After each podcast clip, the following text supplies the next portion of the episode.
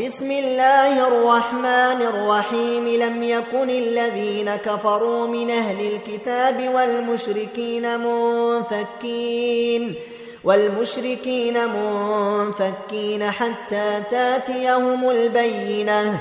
رسول من الله يتلو صحفا مطهرة فيها كتب قيمة. وما تفرق الذين أوتوا الكتاب إلا من بعد ما جاءتهم البينة وما أمروا إلا ليعبدوا الله مخلصين له الدين حنفاء ويقيموا الصلاة ويؤتوا الزكاة وذلك دين القيمه إن الذين كفروا من أهل الكتاب والمشركين في نار جهنم خالدين فيها. أولئك هم شر البريئة.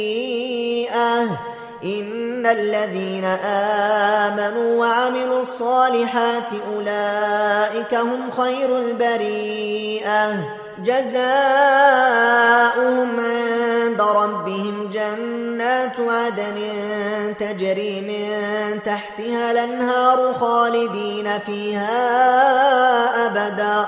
رضي الله عنهم ورضوا عنه. ذلك لمن خشي ربه.